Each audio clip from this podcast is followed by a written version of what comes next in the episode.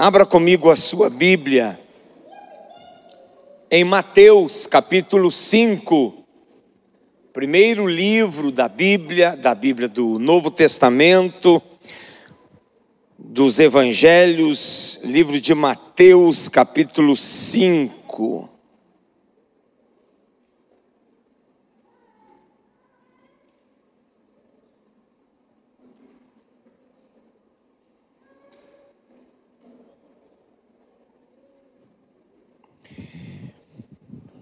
Queridos, a Bíblia toda, desde o livro de Gênesis até o Apocalipse, você vai entender que a Bíblia ela é um livro de instruções. Toda a palavra de Deus, toda a Bíblia, ela é um livro de instruções ao homem, ao ser humano. Instruções das mais diversas possíveis. Eu creio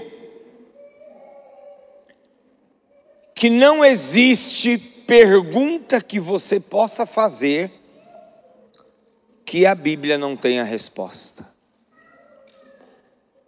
Talvez existam algumas perguntas muito bem formuladas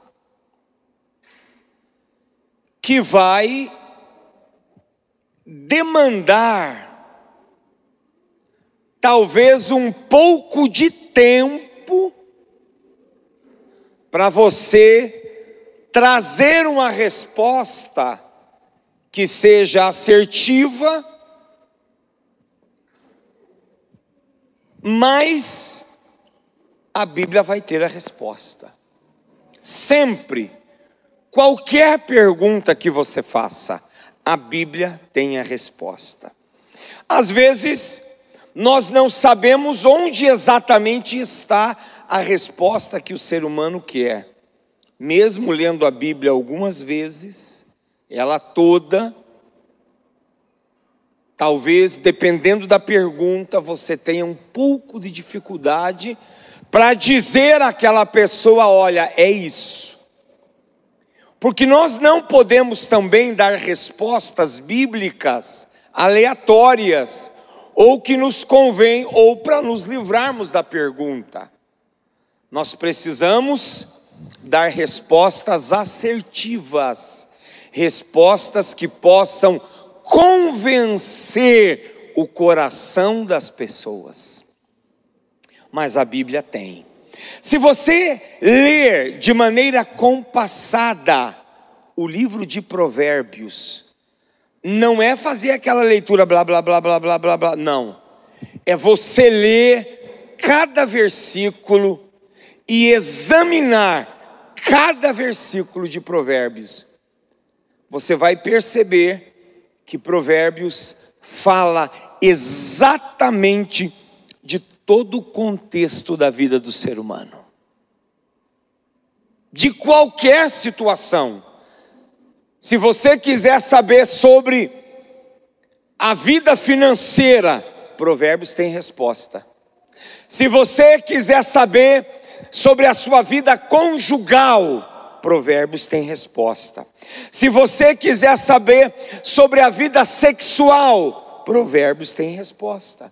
Se você quiser saber sobre uma vida de relacionamentos, como que eu me relaciono com o outro, Provérbios tem resposta. Se você quiser saber sobre casamento, Provérbios tem resposta. Se você quiser saber sobre negócios, Provérbios tem resposta. Se você quiser saber sobre estudo, sobre estudar, Provérbios vai te dar resposta. Então, ele é um livro que toda pessoa deveria conhecer, não apenas o cristão, não apenas o crente que está dentro da igreja, mas toda pessoa que deseja ter sucesso na vida, Sucesso no sentido, não estou falando de ganhar dinheiro, de ser milionário, não. Estou falando no sentido de você ter uma vida bem-aventurada, no sentido de você ter uma vida plena, de você ter uma vida próspera em todos os sentidos, porque não adianta você ter dinheiro e não ter paz. Não adianta você ter dinheiro e não ter um casamento bem sucedido, não vai resolver. Então, Provérbios, ele vai dar a nós direções, orientações, vai dar a você palavras de sabedoria, vai deixar você mais ligado, mais vigilante, mais observador, mais tranquilo, vai deixar você mais em paz. A Bíblia toda tem direções para nós, mas Provérbios em especial, você precisaria estudar, não é ler, é estudar. Se eu pudesse te dar um conselho hoje, nesse primeiro mês do ano, eu diria para você o seguinte: não leia nenhum outro capítulo da Bíblia, mas estude Provérbios o ano de 2022. Estude, leia muitas vezes o primeiro, o segundo, até o último capítulo. Não é ler uma vez, leia muitas vezes, até você entender, e até você ter o capricho e o zelo de pegar um papel e uma caneta ou um lápis e anotar o que você está lendo, e, primeiro lugar, trazer para a sua vida. Não leia pensando no outro, porque é muito fácil eu buscar um conhecimento para querer conhecer o outro na minha vida. O que, que a leitura de Provérbios vai trazer de crescimento para mim? O que que, o que que Provérbios vai me ajudar na condução da minha vida? Faça isso. Faça isso e quando chegar o final de, deste ano, você vai chegar e vai falar: Olha, pastor, no dia 16 de janeiro, naquele domingo pela manhã, um domingo onde tinha umas 50 pessoas na igreja, o Senhor nos aconselhou a estudar provérbios, e eu estudei o livro de provérbios, e isso gerou uma riqueza, mudou meu conceito, mudou minha maneira de pensar, mudou minha maneira de ser. Hoje eu sou uma pessoa transformada. Faça isso. Faça, siga esse conselho e você vai ver o quanto isso vai mudar na sua vida. Diminua o celular, diminua as redes sociais, use estritamente o necessário das redes sociais, não fique perdendo seu tempo, esqueça um pouquinho da Netflix, da TV e estude Provérbios. Estude ele, pegue a Bíblia, te dou um conselho, se isso te ajuda use a Bíblia de papel. Entendeu? Celular é bom? É prático o celular. É prático.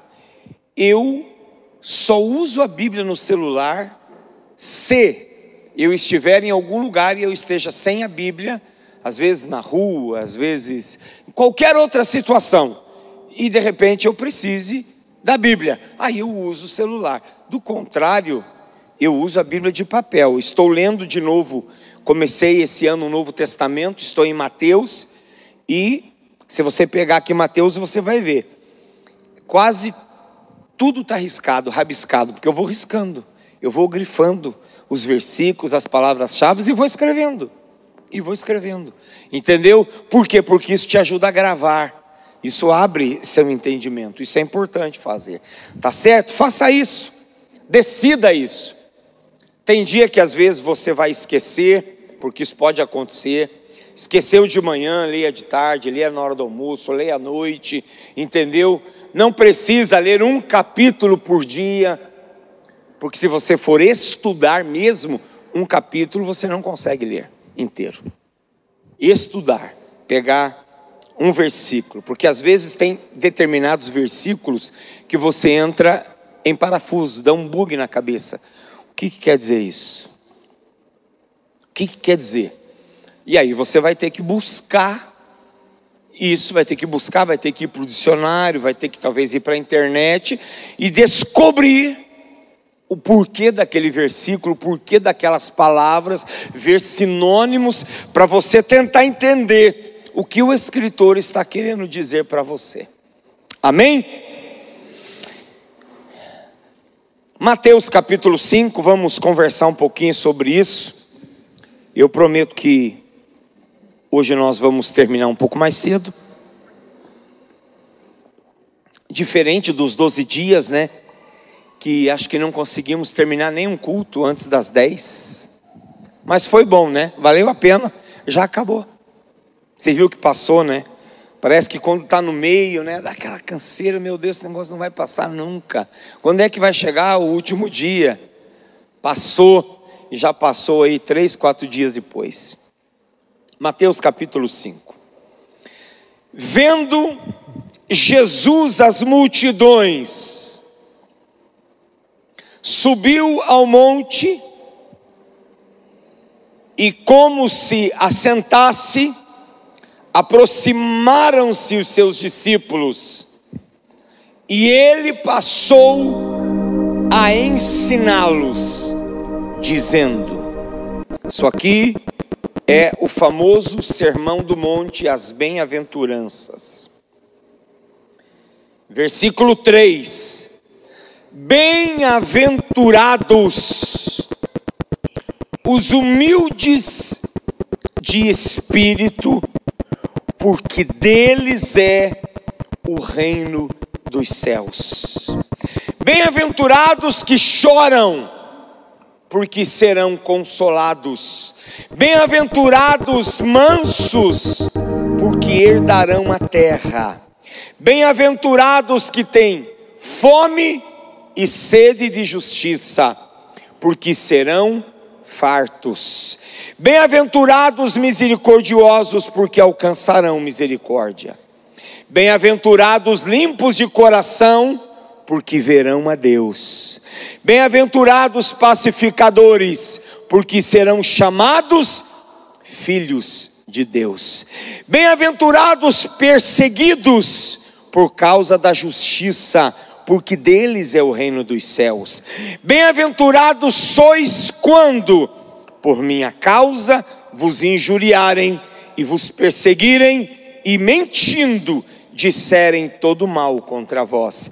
Regozijai-vos e exultai, porque é grande o vosso galardão nos céus, pois assim perseguiram aos profetas que viveram antes de vós.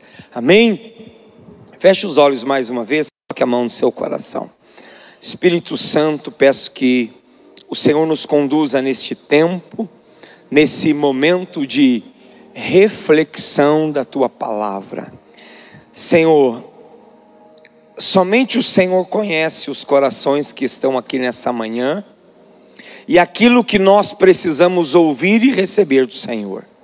Então, que a tua palavra nessa manhã fale ao nosso coração, ao coração de cada um que aqui está, que o Senhor possa nos tocar de maneira profunda e poderosa para entendermos os teus propósitos. Amém? Graças a Deus. O que é ser bem-aventurado? O que é alguém bem-aventurado? Você saberia me dizer? Feliz.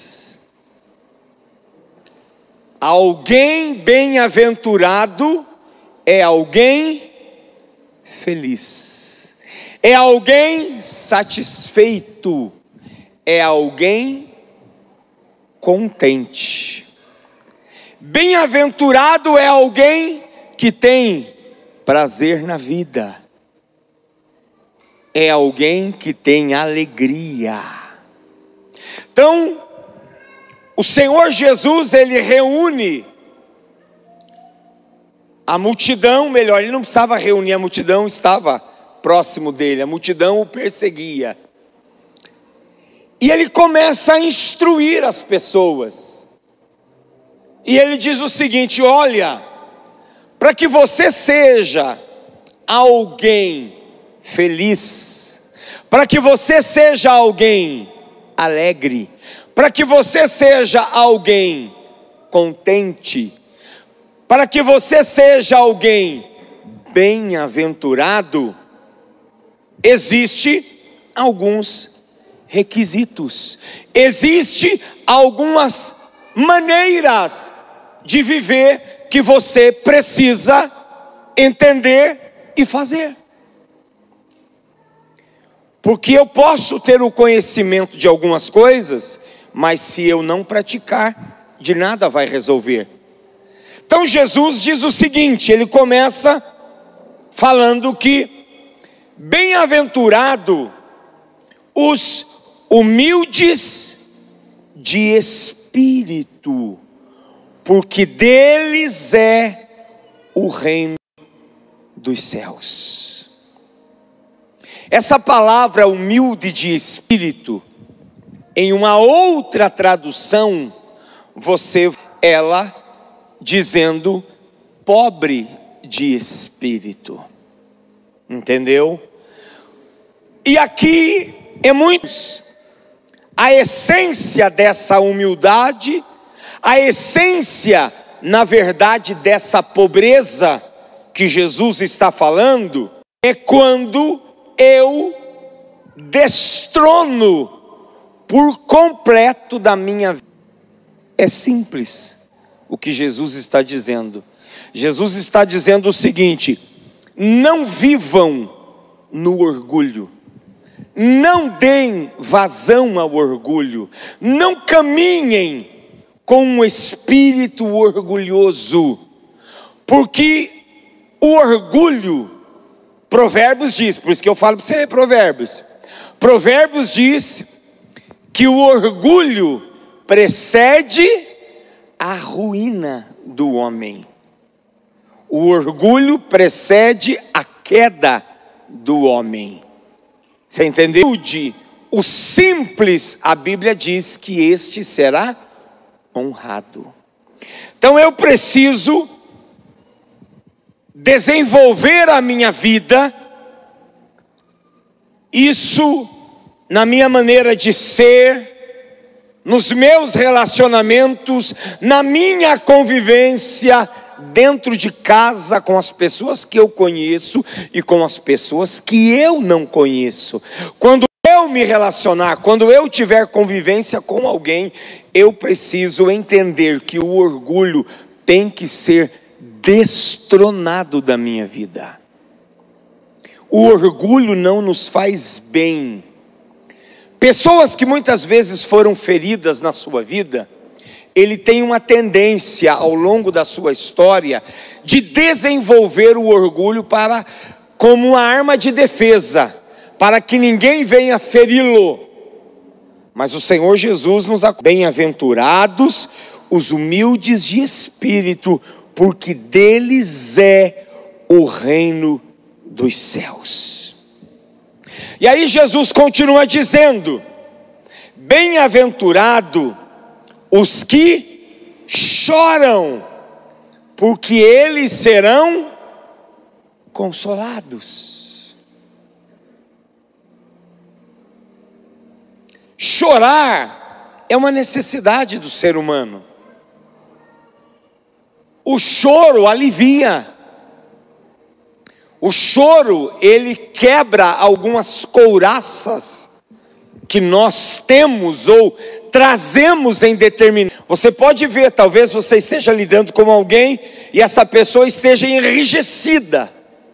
Uma pessoa dura. O que você fala é como bater num padrão, vai e volta. Mas quando essa pessoa chora, ela se quebrantou entendeu? Ela se quebrantou.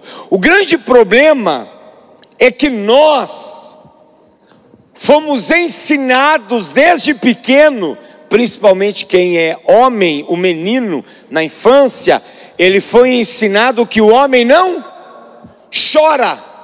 E aí o homem cresce aquele cara casca grossa. Ele está podre por dentro, ele está arrebentado por dentro, mas ele é sempre ali, teso, né? É aquela pessoa que não demonstra. Por quê? Porque ele foi em pela avó, pelos amiguinhos, olha, homem não chora, homem não pode chorar. E tem mais. A mãe, espero que as mães de hoje não, faz, não, faz, não façam isso mais. Mas as mães antigamente davam uma palmada, uma chinelada e às vezes um beliscão, um puxão de orelha, que hoje não pode mais fazer isso. O filho começava a chorar, o que é que a mãe dizia? Engula o choro. E aí, a criança não é assim? É assim, Giovana? Lá não é assim? Ela não vai falar nada, né? Mas era assim que os pais educavam os filhos. Engula o choro. Não tem por que chorar. Cala a boca. Isso gera muitos traumas na criança. Isso carrega-se por toda a vida, chegando até os dias de hoje. Umas situações da vida, chorar, não se permite quebrantar o coração. A Bíblia, o salmista disse o seguinte: que o choro pode durar uma noite inteira, mas a alegria vem ao amanhecer. Então chorar, chorar é necessário. É claro que você não vai chorar a vida inteira também. Ah, o pastor disse que a gente pode chorar, então agora eu vou desabar. Não. Nós precisamos entender da vida, o equilíbrio que nós precisamos ter. Porque houve momentos que Jesus chegou e disse: Olha, não chores. Por que, que Jesus disse isso?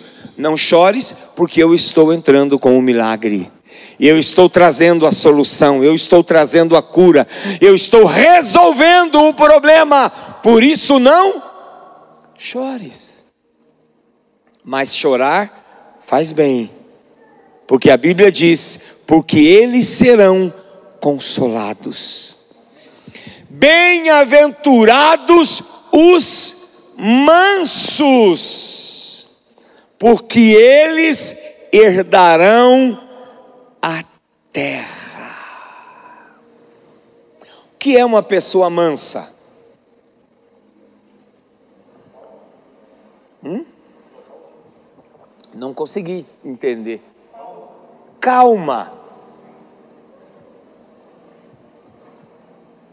Talvez até seja até mais profundo de que, do que ser alguém calmo. Oi? Não entendi. Com máscara está difícil de Pacífica.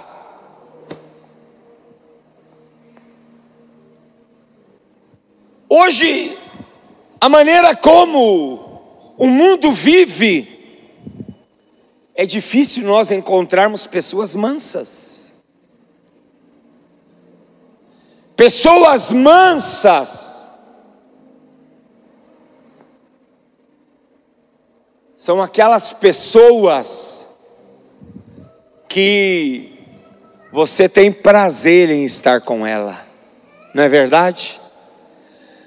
Você tem alegria de poder enxergar alguém que é manso e se assentar ao lado dela. Você se sente bem quando uma pessoa mansa chega no ambiente, ela parece que, que ela tempera o ambiente, não é assim? O que é o contrário de manso? Vamos lá. Nervoso, o que mais? Ranzinza, o que mais? Irado, estressado, agitado Nós vamos encontrar aí vários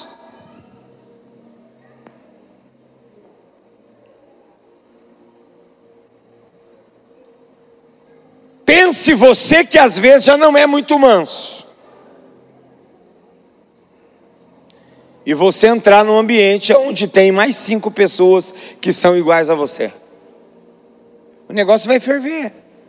Se sair uma ferpa, pega fogo. Se der um curto-circuito, pega fogo. Então você ser manso, Jesus está dizendo que há uma bem-aventurança nisso, e que isso vai te dar posse. Jesus está querendo dizer o seguinte: olha, se você for alguém manso, você vai herdar a terra, você vai herdar algumas coisas boas, você vai se cercar de coisas boas. Aí você encontra aquela pessoa que diz: Não, comigo é assim mesmo. Qualquer pé de galinha dá um virado. Dá uma sopa, não me lembro mais. É uma sopa? Uma canja? Qualquer pé de frango dá uma canja. Tem aquele outro que diz o seguinte: Olha, eu dou um boi para não entrar numa briga, mas eu dou uma boiada para não sair dela. É uma pessoa mansa? Não, não é uma pessoa mansa. Quando você pensa em Jesus, quando você imagina o semblante de Jesus, como que você imagina? Manso, humilde, aquela pessoa terna. Agora, quando você pensa no Pedro da Bíblia, o que, que você imagina do Pedro da Bíblia? Um cara é um cara irreverente, nervoso, um cara inquieto, um cara bravo. E que enfrentou algumas consequências e que caiu em alguns erros. O manso normalmente ele observa. Ele é observador. Ele fala por último, ele tem uma palavra assertiva.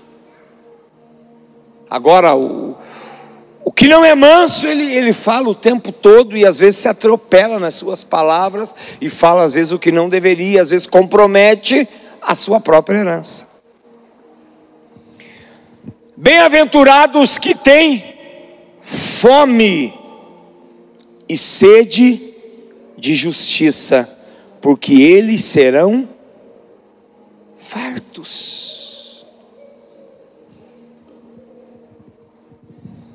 Que é ter sede e fome de justiça?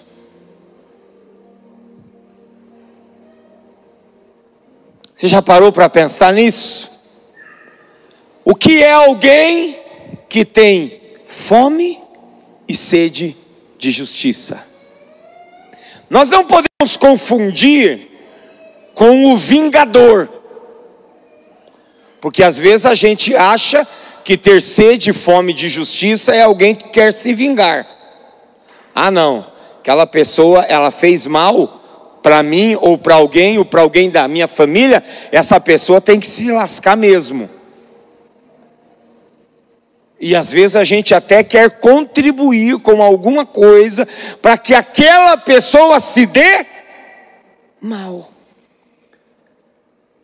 Ter fome e sede de justiça é querer, em outras palavras, que o reino de Jesus se estabeleça na vida de todo mundo. É querer ver todo mundo debaixo da graça de Deus, participando da mesa de Deus, comendo do melhor que Deus tem para todos ter fome e sede de justiça, é querer ver todo mundo abençoado por Deus. É isso. Isso é ter fome e sede de justiça. Ter sede e fome de justiça é que a palavra, a palavra de Deus, esteja no coração de cada um. E isso vai gerar em nós saciedade. Nós seremos abundantes quando nosso coração e nosso pensamento for dessa forma. Eu não posso desejar o mal de ninguém. A pessoa, pastor, mas aquela pessoa me feriu, o senhor não sabe o que ela me fez. Ah, pastor, aquela pessoa, olha, ela é terrível, o senhor não conhece. A Bíblia diz que nós temos que amar o nosso próximo, sim ou não? Sim. E a Bíblia também diz que nós devemos orar pelos nossos inimigos, por aqueles que nos perseguem ou que fizeram algum mal contra nós. Quando você vai lá para a Bíblia e você vê o rei Saul perseguindo Davi para o matar, e você vê que Davi teve chance e oportunidade para matar Saul. Ele não o fez e disse: "Olha, eu jamais poderia fazer isso ai de mim se tocar no ungido do Senhor. Porque ele teve oportunidade e os aliados de Davi disseram: Você teve Saul na sua mão e não fez nada. Às vezes você vai ter tudo para se vingar de alguém.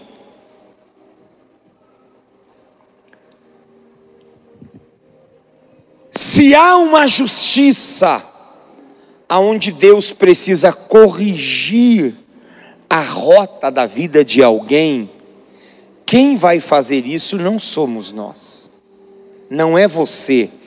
Quem vai corrigir a rota de alguém é Deus. E eu não posso orar pedindo que Deus castigue aquela pessoa.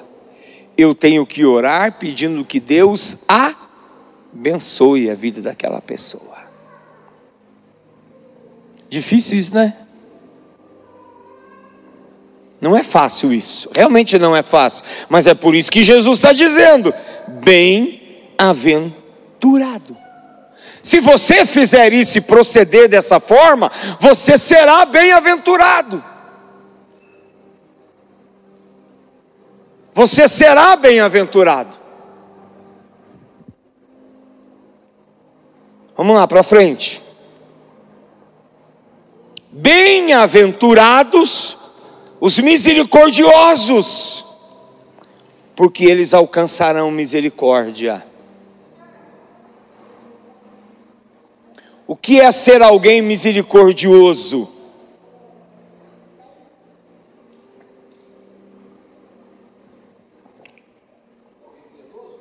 É alguém piedoso. É quando você se compadece da dor do outro. É quando você vê o outro em uma situação difícil, você é piedoso com ele, você é misericordioso com ele, você se compadece dele, você estende a mão. O que é que Jesus está dizendo aqui? Que quando você é misericordioso com alguém, amanhã alguém será misericordioso com você. Necessariamente não precisa ser a mesma pessoa. Porque às vezes eu vou e eu faço uma boa ação ou eu tenho um ato de misericórdia com o José Antônio. José Antônio está numa situação difícil, eu vou lá e de alguma forma eu me compadeço dele. Passa o tempo, eu estou na mesma situação que o José Antônio esteve. Porque, irmãos, já ouviu aquela fala que o telhado nosso é de vidro? Por quê?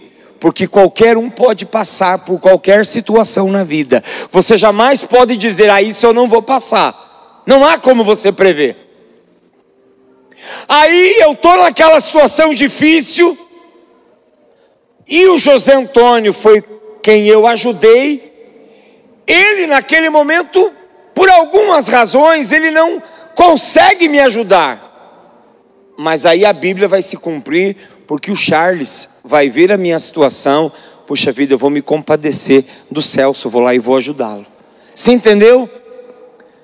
Você não pode fazer o bem a alguém esperando que ele mesmo te retribua. A Bíblia diz que eu não posso fazer o bem a alguém esperando receber algo em troca. Eu simplesmente preciso fazer, porque a Bíblia diz que eu tenho que fazer.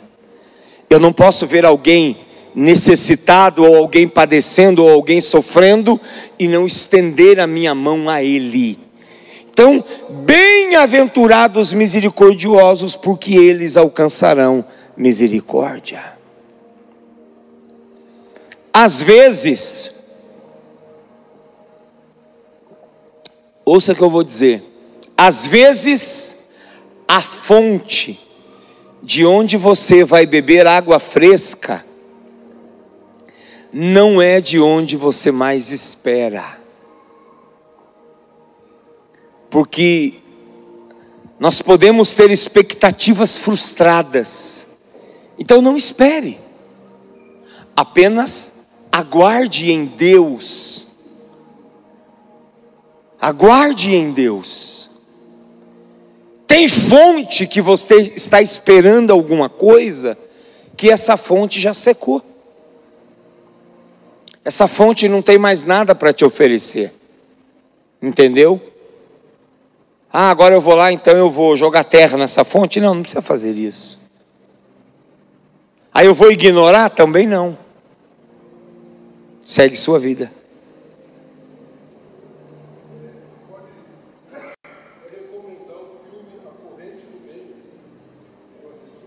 Sim, eu assisti.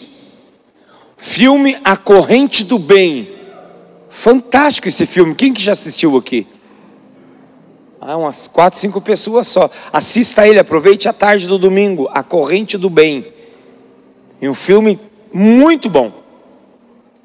E nós, como cristão, precisamos estender a mão, ser misericordioso, porque lá na frente, quando eu ou você precisarmos de misericórdia, alguém vai estendê-la para nós. Bem-aventurados limpos de coração, porque eles verão a Deus. Aqui a coisa ela fica um pouquinho mais estreita. Como está seu coração? Pergunte para você mesmo, como está meu coração? A Bíblia diz que guarde o teu coração, porque dele procedem as fontes da vida. Como está seu coração? Nos examinar. Salmista Davi disse: Examinas o meu coração, Senhor, vê se há em mim algum caminho mau. Porque Davi entendia a seriedade do relacionamento dele com Deus.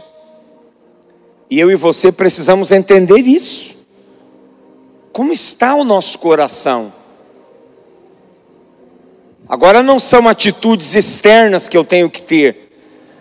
Embora toda atitude externa que eu tenho relaciona ao meu interior. Mas eu preciso pensar no meu coração, na minha santidade, na minha vida. Eu estou realmente limpo. Porque Jesus disse: porque verão a Deus. Os limpos de coração verão a Deus. Nós precisamos constantemente ou diariamente fazer uma faxina no nosso coração, fazer uma limpeza no nosso coração, porque existem algumas coisas, irmãos, que a gente guarda no coração: mágoa, rancor, ódio, frustração, decepção. A gente guarda isso. Agora, chega um momento que você tem que tomar uma decisão. Eu vou limpar o meu coração. Vai doer, vai, mas eu vou interna no meu coração. E você vai ver o quanto isso vai te trazer paz. Quanto isso vai ser bom para você. E a gente precisa fazer isso. Porque às vezes o nosso coração ele não está tão blindado como nós achamos que ele está. De repente, qualquer situação pode te ferir. Qualquer situação pode gerar um orgulho dentro do seu coração, uma mágoa, uma ferida, uma dor dentro do seu coração. E isso pode ser um ingrediente para que você não veja a Deus. Por quê? Porque mágoas, feridas no coração, decepção, tristeza, enfim, tudo aquilo que é tranqueira que a gente acumula aqui dentro, nos farão tomar decisões que vão nos afastar de Deus. Essa é a questão.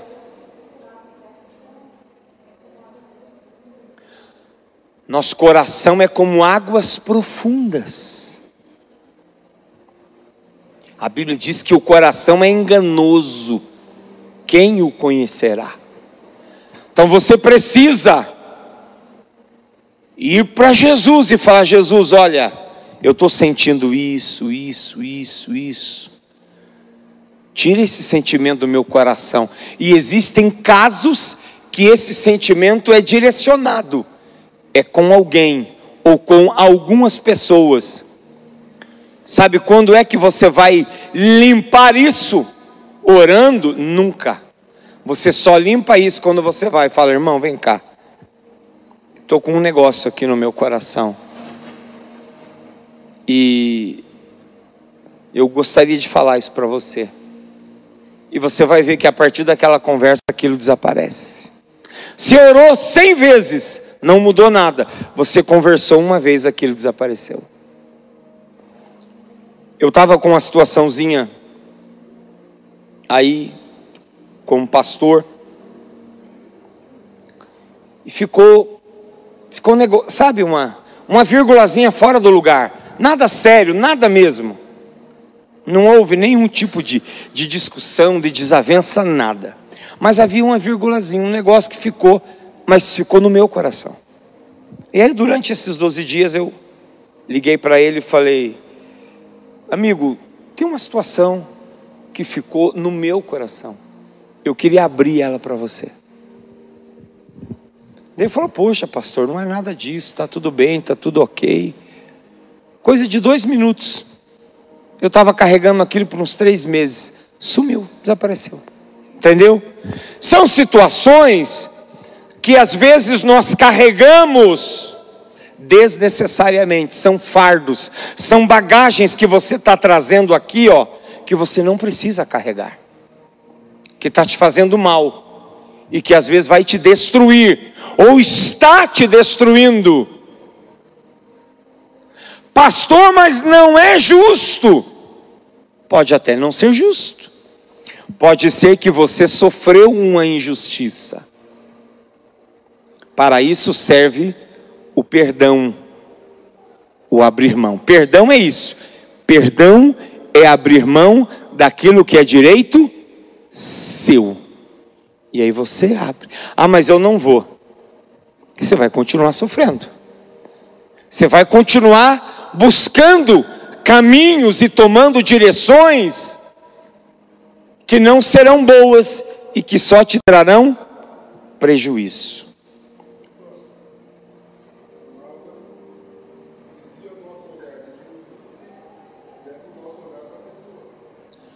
A mágoa desvia o nosso olhar de Jesus e leva o nosso olhar para a pessoa. E é exatamente isso que acontece. E aí você começa a alimentar aquilo no coração. E aquilo vai virando um fantasma. Você convive com aquilo diariamente, você se move por aquilo. Você toma decisões por causa daquilo. Você vai em lugares por causa daquilo. Você busca coisas por causa daquilo. Quando vê, você não é mais quem você é. Você se transformou numa outra pessoa. Está infeliz, doente, por causa de uma situação que é do outro, que não é sua, mas que você está carregando. Bem-aventurados pacificadores, porque serão chamados filhos de Deus. A palavra é clara. Pacificador é aquele que pacifica. É aquele que pacifica. É aquele que resolve. Não é aquela pessoa que põe panos quentes, não podemos confundir alguém que põe panos quentes nas coisas, mas é alguém que vem e pacifica, ela é mediadora do conflito, ela é um intermediário da situação. É isso que Jesus quer que você seja. Não é aquela que vem e põe fogo no negócio. Gasolina, álcool de posto. Tem gente que chega no meio de um conflito, ele deixa pior a coisa está quase resolvendo, ele cria uma tragédia. Entendeu? A coisa está quase se, se acertando. Ele vem e deixa a coisa pior. O nosso papel como cristão é pacificar, é trazer a paz é resolver o conflito, ajudar na condução da solução das coisas. Dentro do casamento, quem é você nesse papel? Você é pacificador? Ou você é o cara que atira gasolina? Ah, pastor, mas eu não vou ser banana mais. Não estou pedindo para você ser banana. Ah, pastor, mas eu não vou ser mais trouxa do meu marido. Não, não é isso. O conflito, às vezes, ele é necessário para que se exponha, para que se esprema a ferida. Mas depois disso, tem que resolver. Agora eu não posso a toda conversa estar desenterrando o defunto que já está morto que já foi enterrado. Entendeu? Aí você vai virar coveiro dentro do casamento. Pensa que papel ruim esse. Você virar um coveiro dentro da relação. Aquela pessoa que sempre está desenterrando defunto, sempre está jogando na cara do outro, sempre está expondo os erros do outro. O casamento não é para isso, o casamento é para acertar. Nós temos que ser um, um solucionador de problemas ou um pacificador dentro da relação. É isso que você precisa ser. Na igreja, às vezes, tem muitos conflitos. Porque são muitas pessoas que pensam diferente, são cabeças diferentes. Às vezes tem, dependendo do grupo, tem um conflito. Tem gente que vem e joga gasolina, porque ele quer ver o círculo pegar fogo. Ele quer ver o negócio acontecer. Ele quer ver. Entendeu? É igual briga de cachorro, né? Vai, pega. Você começa a atiçar, né? É isso, Filipinha? Faz o cachorro brigar com o outro. Você quer ver o negócio acontecer? Quando nós éramos meninos, piar, né? A gente falava lá em Telemaco Borba. A gente não pacificava, a gente punha gasolina no negócio. Sabe quando os dois estão querendo brigar e não briga? Que, que a gente fazia? Punha a mão no meio, né? Quem é mais homem, gospe aqui. E aí, e aí o pau torava. Entendeu? Isso não é pacificar. Isso é querer ver o mal do outro. Então, o Senhor Jesus diz: Olha, você vai ser contente, você vai ser feliz, se você for pacificador. Bem-aventurados perseguidos por causa da justiça, porque deles é o reino de Deus. A justiça muitas vezes ela vai ter um preço. você estabelecer a justiça, você será alguém que procure o melhor do outro, ou o melhor de Deus para a vida do outro. Você é alguém que procura beneficiar as pessoas, estabelecendo o reino de Deus, trazendo justiça na vida do outro. Isso vai gerar perseguição. Isso vai gerar perseguição. Mas a Bíblia diz que você vai ser bem-aventurado, porque o reino dos céus vai ser seu. Amém? Já estou terminando. Bem-aventurados sois quando, por minha causa, vos injuriarem e perseguirem e mentindo disserem todo mal contra vós.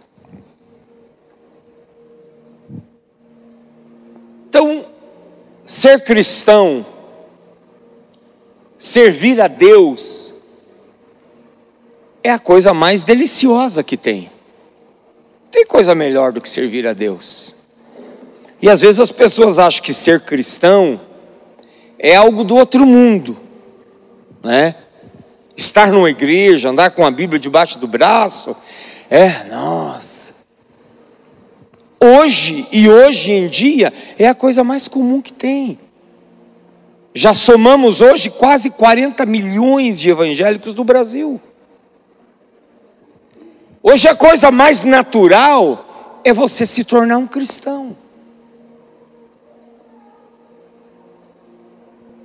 E talvez na essência do que Jesus está dizendo, a gente não viva isso aqui. Porque o nosso país é um país laico, é um país livre, falando de vida cristã, o que futuramente pode não ser mais. Mas Você pode enfrentar algum tipo de perseguição por se tornar um cristão ou por ser um crente? Pode. Hoje isso não acontece mais, até porque tem os direitos humanos aí. Mas houve épocas que, quando se descobria que alguém era crente dentro de uma empresa, essa pessoa era perseguida. Hoje não é mais, hoje mudou muito. Até porque antigamente tinha-se o pensamento que crente era eram as pessoas ignorantes, na é verdade, que os crentes eram as pessoas pobres da vida, eram as pessoas sem estudo. Não. Hoje não é mais assim. Hoje as igrejas estão cheias de advogados, né, de é, médicos, de engenheiro, é, de professores, né, de psicólogos. Hoje as pessoas estão instruídas. E essa perseguição, ela quase que não existe muito, mas ela pode existir. Pode existir uma perseguição diferenciada pode existir uma crítica. Puxa, mas você agora é crente, você agora é cristão, você está com uma Bíblia. Isso, eu ia falar sobre isso. Os amigos fazem isso. Por quê? Porque não querem perder a sua amizade, aquela amizade para aquilo que se fazia. Você pode permanecer sendo amigo, mas não fazer o que você fazia, porque a sua conduta passa a mudar. Mas dentro da família, como diz o Marcelo, isso enfrenta-se. Eu me converti muito novo, eu me converti com 12 anos de idade. E quando eu me converti, meu, meus avós, os pais do, do meu pai, eles foram em casa, porque eu fui o primeiro da minha família a se converter. Só havia se convertido um casal de tio que faleceram agora com o Covid o, ano passado. E eu fui a primeira pessoa da família a se converter. E esse, o meu avô e minha avó foram na minha casa, eu tinha 12 anos de idade. Porque nossa família era muito católica. Eles foram com o intuito de tirar aquilo da minha cabeça e de dizer que o que eu estava fazendo era uma loucura, era uma besteira, onde já se viu. Eu me tornar um crente. E aí, uma série de conjecturações, mas eu, com 12 anos de idade, eu tive convicção do que eu queria ser. Eu realmente queria a Deus na integridade do que a palavra de Deus diz, e eu entendi isso e nunca me desviei. Enfrentei críticas e chocarrices em muitos trabalhos que eu tive, empresas por onde passei, mas você precisa ser alguém convicto. Você precisa ser alguém convicto, porque a vida é normal, você vive uma vida normal. Então Jesus está dizendo isso: olha, bem-aventurados perseguidos. Hoje não há uma perseguição acirrada, ela talvez seja velada em alguns casos. Lá fora existem países que a perseguição ela é real, ela é real, não é o nosso caso. Embora aqui na fronteira, aqui de Foz com o Paraguai, dentro da família dos árabes, se alguém se converte, ele tem que manter por um tempo no anonimato isso, porque a perseguição que eles fazem dentro da família é muito grande. É, Para encerrar, então, regozijai-vos e exultai, porque é grande o vosso galardão nos céus, pois assim perseguiram aos profetas que vieram antes de vós. Amém? Queridos, precisa existir alegria no nosso coração, satisfação no nosso coração, contentamento no nosso coração. E isso a gente precisa observar alguns preceitos da palavra de Deus. Como nós procedemos, como somos, a maneira que nós nos comportamos. Amém? Que essa reflexão possa ficar na sua vida. Queria orar com você, feche seus olhos, curve sua cabeça. Querido Deus e Pai, é com muita alegria que nós encerramos a tua palavra nessa manhã. Que ela realmente possa gerar crescimento na vida dos teus filhos que estão aqui. Que cada um deles, Senhor, possa realmente trazer este conhecimento para o seu coração e aplicar no dia a dia da sua vida, Senhor. Entendemos que a tua palavra, ela é fonte de vida para nós e que ela possa penetrar no mais profundo deste coração e que ele possa entender os teus propósitos, o teu querer e a tua vontade. Amém?